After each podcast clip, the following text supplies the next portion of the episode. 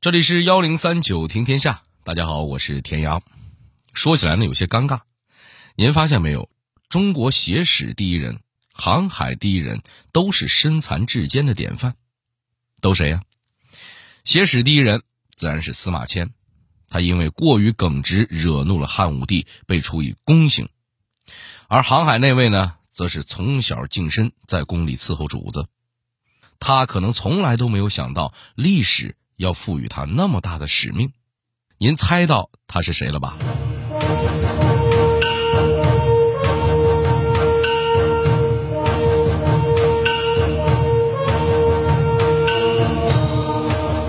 他是怎么在朱棣手下获得新生的？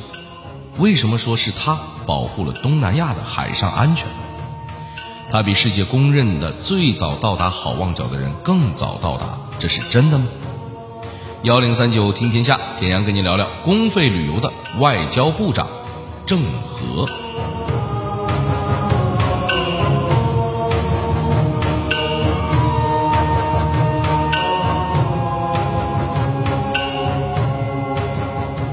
在很多人看来，郑和七次下西洋和徐霞客的很多次旅游差不多，唯一不一样的就是经费来源。郑和是赤裸裸的公费旅游，让人好不羡慕。实际上，郑和下西洋这事儿呢，实在可以说得上是中国几千年封闭社会里的一朵奇葩。他用自己的眼睛，一次又一次的引领着封闭到变态的大明帝国睁眼看世界，完全可以称得上是。大明第一太监，不过这个官至四品的辉煌太监，却有一段不堪回首的童年。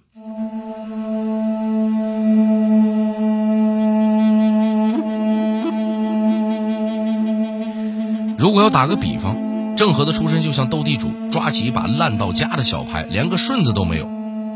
为什么这么说呢？咱先得从郑和的祖宗说起。郑和的祖先原本是中亚地区的贵族，在元朝初年迁到了中国，后来在云南定居，取了一个马字当自己的汉族姓。据说是因为马字和穆罕默德的穆字是谐音。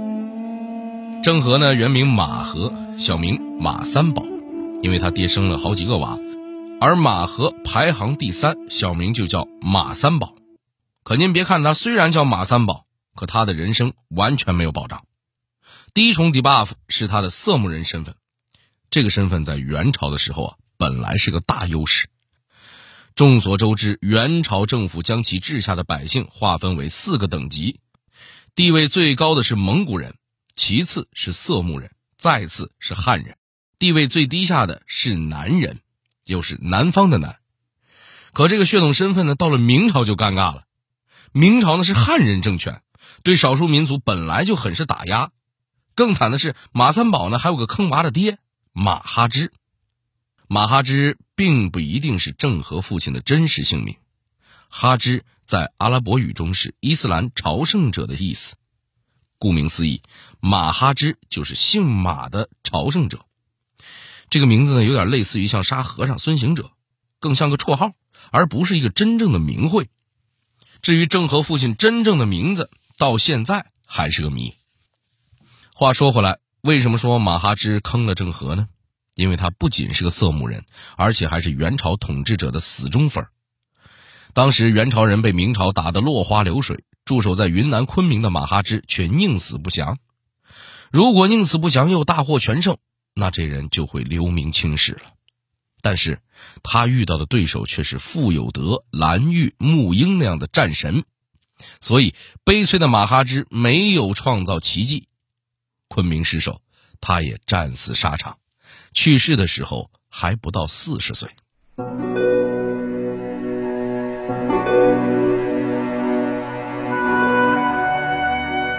马哈之战死一了百了，可是他的家人就没那么幸运了。年仅十岁的小儿子马和，因为年龄小，算是逃过了死劫。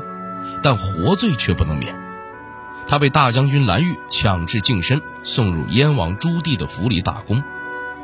可怜的小马和国破家亡，饱受凌辱，如此童年实在是不堪回首。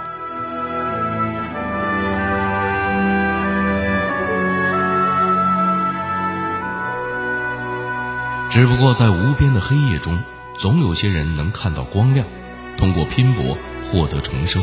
马和就是，甚至在朱棣府里，他竟然获得了新生。为什么这么说呢？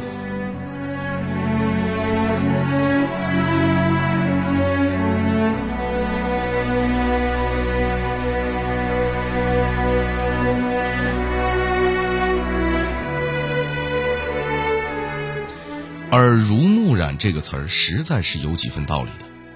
虽然身份非常低微，但在燕王府，马和却获得了难得的成长机会。在那儿，他学到了一身的文武艺，甚至他异于常人的天文航海知识也是在这个时候学会的。那如果剧本就照此发展下去，马和就会成为一个有学识的高级太监。在主子的生活起居这些琐碎的事情里面消磨生命，但历史呢却偷偷改了剧本，因为他的主子要逆天改命。公元一三九九年，燕王朱棣发动了靖难之役。靖难之役又称靖难之变，是明朝统治阶级内部争夺地位的一场战争。这场仗打了四年。最后，朱棣获胜，成为后来的明成祖，而他的侄子建文帝则下落不明。您别看靖难之役最后的胜利者是朱棣，可在战争初期，朱棣完全是被吊打的一方。当时眼看着建文帝的五十万大军一路推进到北京城附近，燕王势力岌岌可危，直到京郊的郑村坝，朱棣才找到了一个机会。当时，他趁着白河结冰，率兵奇袭，一举击溃了建文帝的大军，燕王朱棣就此翻盘。在朱棣的翻盘战争里，还有一个人因此翻盘，那就是马和。因为马和在战斗里做出了突出贡献，朱棣非常欣赏他，加上打了胜仗，心里高兴，直接大手一挥，亲自给马和赐姓，因为仗是在郑村坝翻盘的。所以朱棣就直接让郑当马和的姓。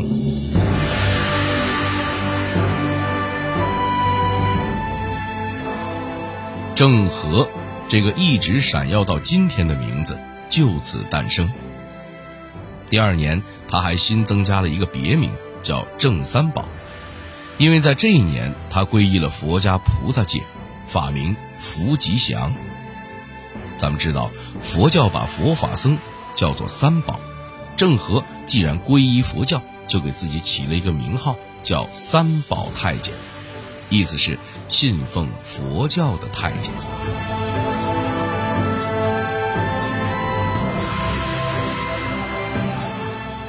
在靖难之役结束之后，朱棣登基，立下战功的郑和也成为了京城最炙手可热的太监。有一次，朱棣想祭祀一下自己的乳母冯氏，因为工作忙，竟然把这件事全权委托给了郑和，让他帮忙代办。这种信任也是很令人眼红的。当然，这件事郑和也办得很好，朱棣对他的喜欢也更加了一层。无仗可打的年代，明成祖朱棣就闲不住了，他总是想要着搞些大事情，于是突然心血来潮，要派人下西洋。其实，一个皇帝他要下西洋，也绝不只是一拍脑门就做了决定。在野史里头有个说法，据说有人在西洋做生意时看到一个家伙长得特别像建文帝。一听到这个，朱棣马上坐不住了。在《明史》郑和的传记里面也透露出一些相关的信息。史书上是这么记的：成祖移惠帝往海外，欲宗继之，且欲要兵异域。是中国富强，这段话的意思比较委婉的说出了朱棣的目的。第一呢，就是去寻找建文帝；第二是去宣传大明朝的强大国力。没错，当时的明朝确实是世界上最富强的国家。当时西方正在黑暗的中世纪被教会疯狂折磨，而中华帝国却在开心的发展经济和文化。之前的宋朝和元朝就很重视机械技术这些东西，突破了很多卡脖子的核心技术。到了大明，中国的造船术和航海术在世界上直接就成了不折不扣的老大哥。既然有了目标，还有条件，那还想什么呢？起航吧！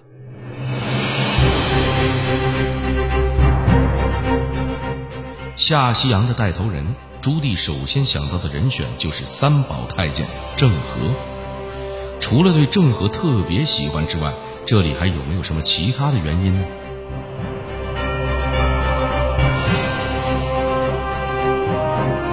当时朱棣亲自召见郑和，朕有一个新任务给你，这件事情是要为了国家牺牲的，很可能有去无回，你愿意去吗？小臣万死不辞。朱棣对郑和的态度非常满意，觉得自己选对了人。其实，朱棣选郑和去出海，也不光是因为郑和和自己的关系亲近。细数起来，这里头主要有四大原因：第一，朱棣觉得郑和是一个心思缜密又很有理想的人；第二，郑和曾跟自己一起出生入死，是自己人。第三是朱棣出于颜值的考虑。根据历史记载，郑和的父亲马哈之就是个大帅哥，打仗的时候威风凛凛，而郑和完美的遗传了他爹的外貌。朱棣看着郑和，越看越喜欢。虽然他是个内侍，但身材魁梧，相貌堂堂。外貌上直接甩朝廷上很多白胡子外交官好几条街，非常适合做大明的形象代言人。还有最后一点，也是最重要的一点，那就是郑和打过仗，是武力值很高的太监。这种能力除了能用在捉拿建文帝上，还能保证在海上航行的安全。毕竟当时的世界并不太平，海上的海盗很多。有郑和带队，至少能挡掉大多数的海盗。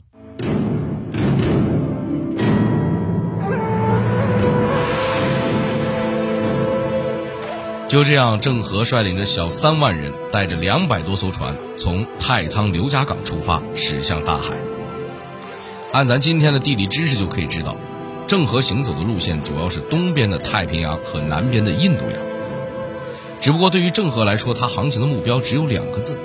未知，他身后是几万人的生命和皇帝的期望，而他的眼前却只有一片汪洋大海。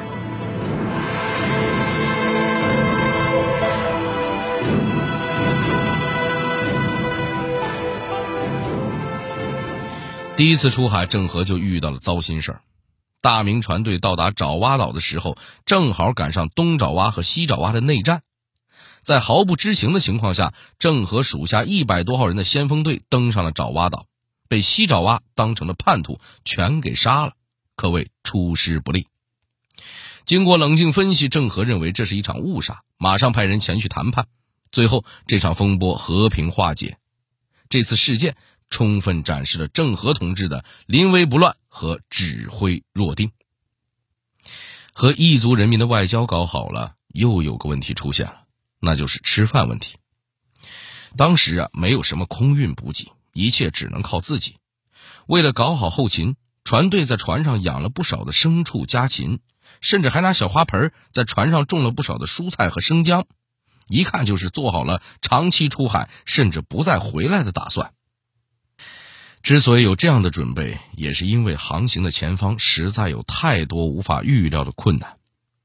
船队。经过现在马来半岛的三佛齐港时，当地有个叫陈祖义的地头蛇，仗着天高皇帝远，自己手里有兵有船，在南洋一带横行霸道。陈祖义呢很狡猾，看郑和的船队比自己更强，便使出了自己的终极大招——投降。不过他只是表面屈服，暗地里呢却策动船队发动袭击。幸好。他那点小伎俩被见多识广的郑和一眼识破，大明船队万箭齐发，狠锤海盗军团，陈祖义全军覆没，本人也成了俘虏。对付真正的敌人，郑和从不手软。首次下南洋，郑和就一举消灭了横行多年的海盗团伙，大明船队打出了赫赫国威。人间多不平，这样管闲事的机会还有很多很多。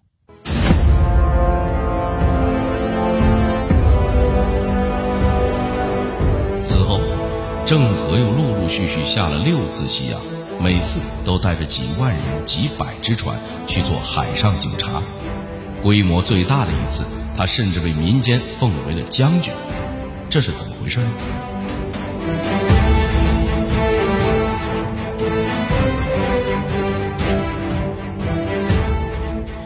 这件事发生在郑和第三次下西洋的时候，这一次他一路朝南划水，穿过越南、马来西亚，到达印度等地。在这次航行中，他走到了表面非常佛系的西兰山国，也就是现在的斯里兰卡岛。因为郑三宝同志是个虔诚的佛教徒，没上岸之前，郑和就先入为主的对信仰佛教的西兰山国抱有好感和期待。然而见到了西兰山国的国王亚列苦奈尔，郑和就后悔了，觉得他们压根就不是一类人。这人一点也不佛，反而是个穷兵黩武的战争爱好者。怎么呢？原来郑和呢前脚上岸，后脚亚列苦奈尔的五万大军就暗中出发，想截断郑和的归路，顺便打劫一手。千钧一发之际，军事家郑和做了一个非常正确的决定，他把士兵们召集起来，发表了战前演说。这帮小子的注意力。全都集中在我们船队身上，那他们的老家肯定空虚。各位兄弟不要慌张，这就跟我上，直接端他的老巢。就这样，郑和与两千多士兵直奔西兰山国皇宫。果不其然，王宫一攻即破，亚列苦奈尔和家属全部被生擒活捉，不得不召回军队向明军投降。此后，整个东南亚都知道了郑和的名字。随后，郑和在苏门答腊岛击败并生擒了阴谋劫杀大明船队的苏干腊，一系列的军事胜利令人赞叹。很多船员和士兵说，皇上指派郑和做总船长实在是太英明。后来，民间直接送了郑和一个“伏波将军”的名号，夸郑和是真正征服大海、给一方平安的人。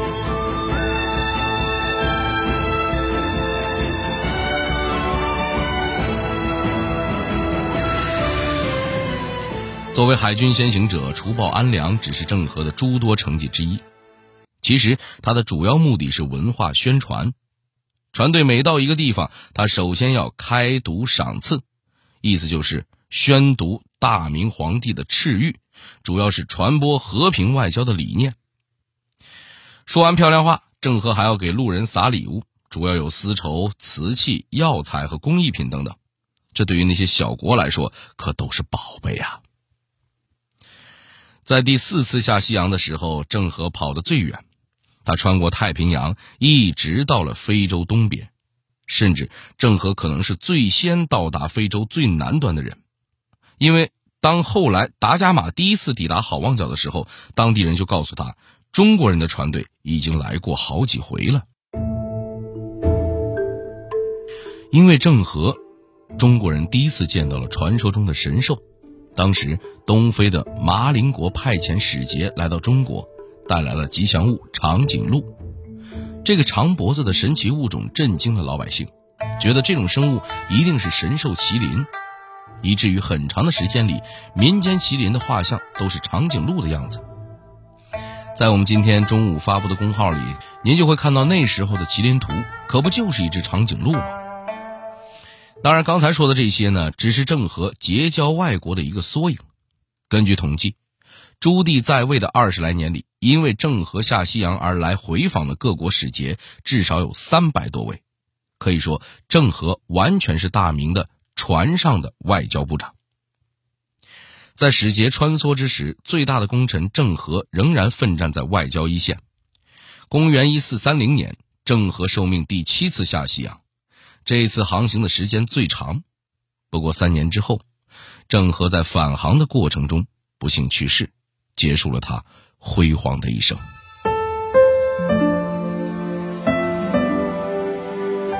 我并不想跟您列举郑和航行了多少公里，去了多少个国家，带回了多少奇珍异宝，因为这些呢，我们在网上都可以查得到。我想说的是，郑和下西洋的目的是去表达中华怀柔远人的友好姿态。相比于大航海时代那些在印度和马六甲开拓了殖民地的欧洲殖民者来说，郑和的目的无疑要高尚的多。